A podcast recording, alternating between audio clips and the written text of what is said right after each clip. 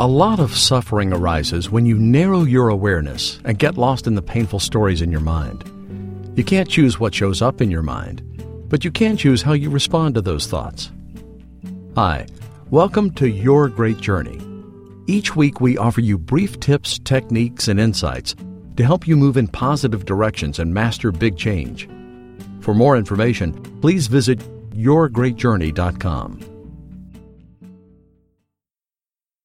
Your Great Journey is brought to you by audiobook publisher Wetware Media. Wetware Media publishes a wide variety of personal transformation audiobooks available from any major online audiobook retailer. For more information, please visit wetwaremedia.com. That's W E T W A R E M E D I A.com. In today's episode, we're sharing an excerpt from clinical psychologist Dr. Jennifer Taitz' audiobook, End Emotional Eating, using dialectical behavior therapy skills to cope with difficult emotions and develop a healthy relationship to food. Dr. Taitz knows that eating can all too easily become a strategy for coping with depression, anxiety, boredom, stress, and anger, as well as a reliable reward for when it's time to celebrate. If you're ready to experience emotions without consuming them or being consumed by them, end emotional eating can help. You'll learn how to manage your emotions and urges gracefully, live in the present moment, learn from your feelings, and cope with distress skillfully. In this excerpt, Dr. Taitz talks about the pitfalls of rumination, which can exacerbate small disappointments and struggles until they feel inescapable. She discusses the link between overthinking and suppression, avoidance, and distress. You'll also be soothed and centered by a guided meditation designed to bring you out of your thoughts and into the present moment.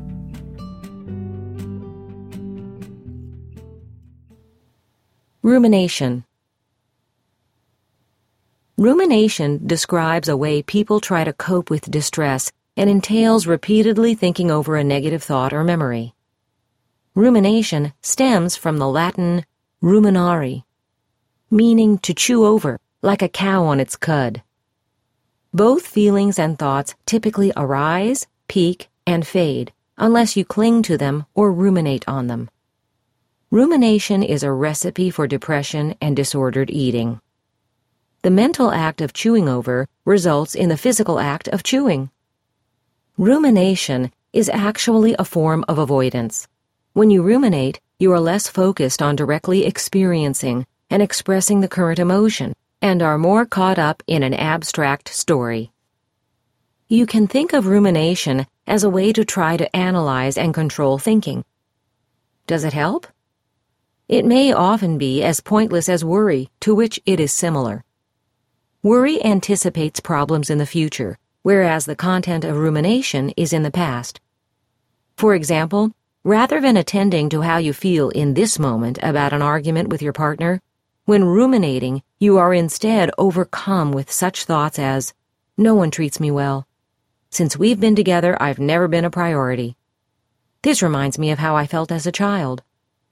Rumination builds a mountain of evidence for hopelessness. Consider it the opposite of active problem solving. What if, after an argument with your partner, you walk the dog? Bringing your full attention to sensations in your body and observing details outside yourself on your walk. And when your emotions came down, you considered practical ways to problem solve with your partner. Or you may recognize in the aftermath of an argument that emotions are colored by conflict and bring that awareness into the present. Susan Nolen Hoeksema, a psychologist at Yale University, has pioneered research on rumination and discovered that it impairs problem solving, predicts depression, and erodes social support. Who wants to hear the same story over and over? Even you yourself should not be subjected to that. Layla's story. Layla is an actress who struggles with feeling depressed. She thinks a lot about how she has failed to meet her aspirations and accumulate accolades. At one time, Layla enjoyed watching TV to relax and as a means of generating ideas to write and produce. Eventually, however, seeing other actors on TV accentuated Layla's pain over not working herself. At a certain point, Layla found watching sitcoms painful and avoided TV. This ultimately led her to spending more and more time trying to figure out why she was depressed. And this led to Layla's seeking the instant gratification of unhealthy foods. But the foods did not stop her endless thoughts. Layla continued to ruminate on disappointments and pains, starting from childhood and ending in this moment. Her weight gain offered another source of pain. She also figured that it would be worthwhile to share her pain, so she would repeatedly tell her husband Ben how unsuccessful and unworthy she felt. He tried as best he could to be patient and helpful, but Layla's reassurance seeking exhausted him.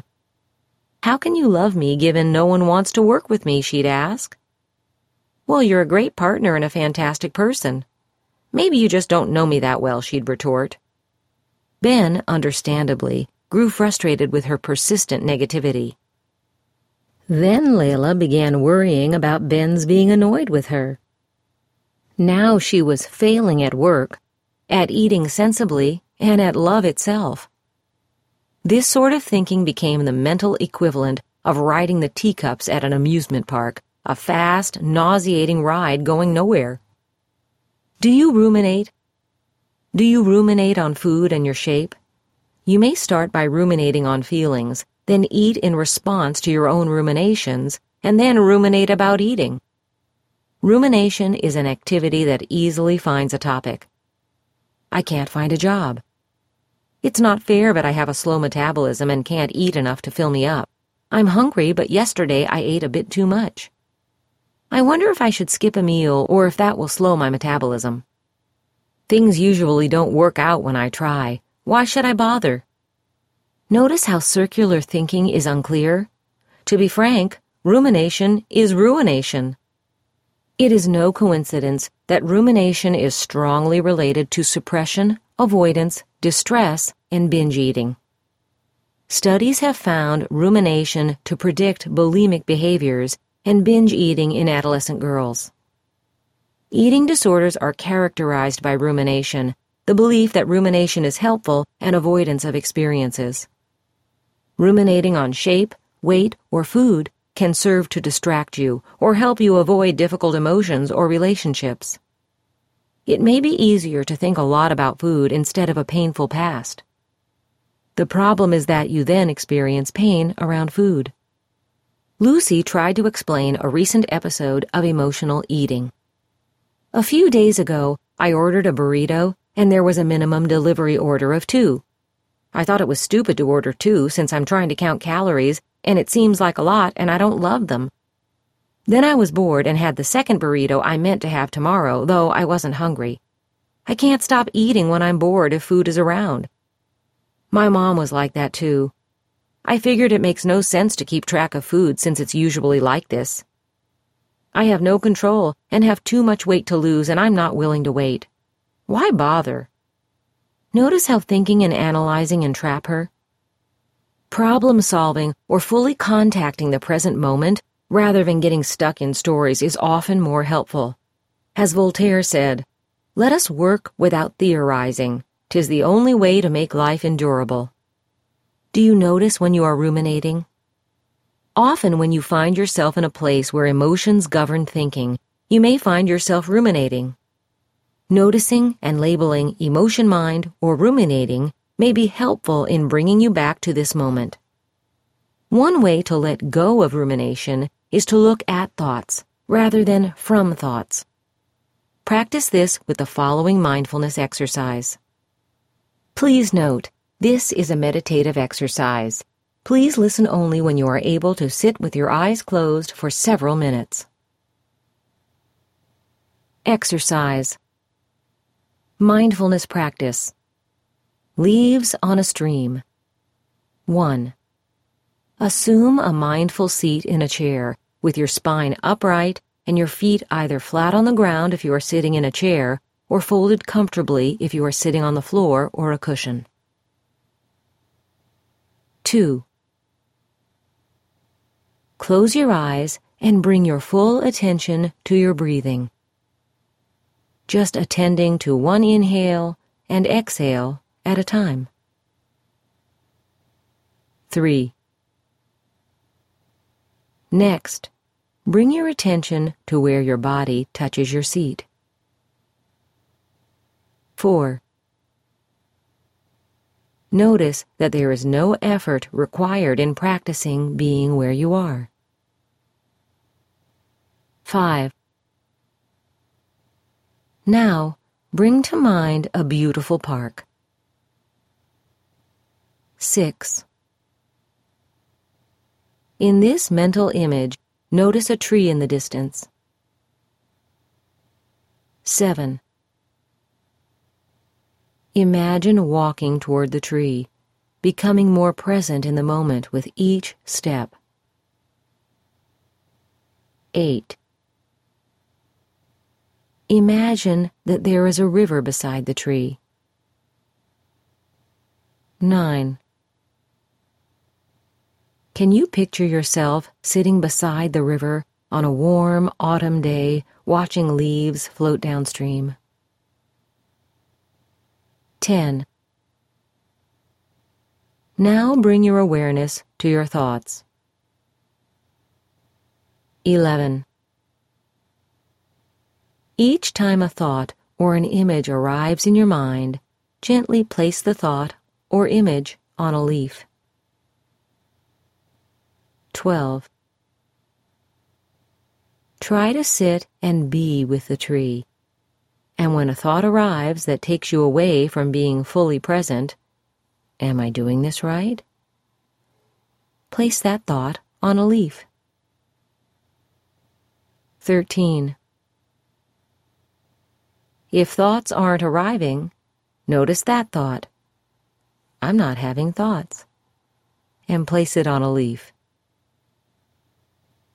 14.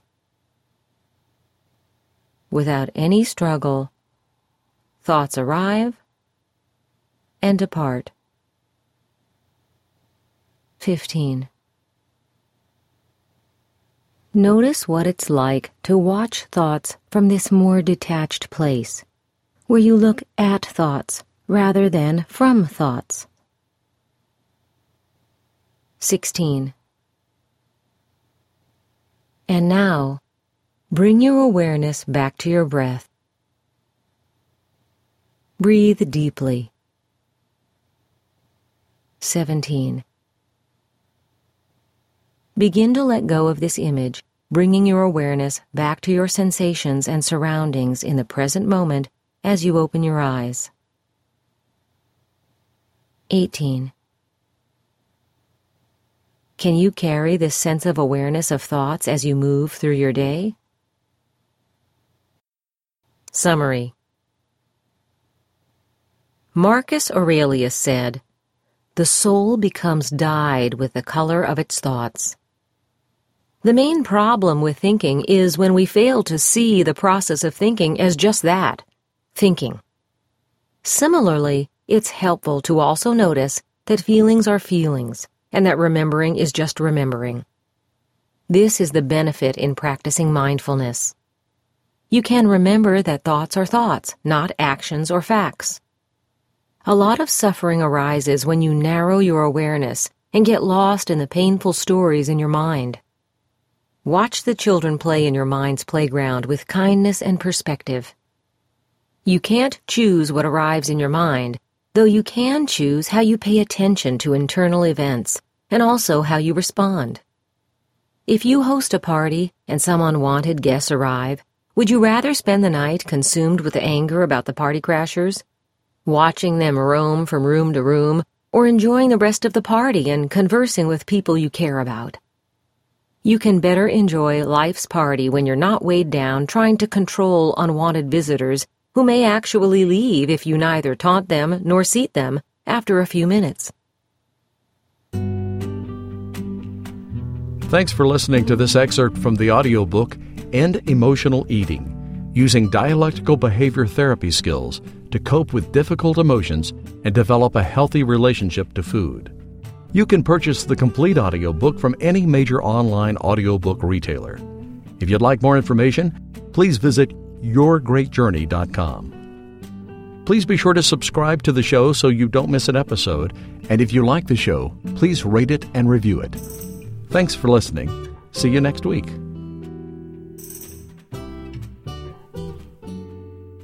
Your Great Journey is brought to you by audiobook publisher Wetware Media.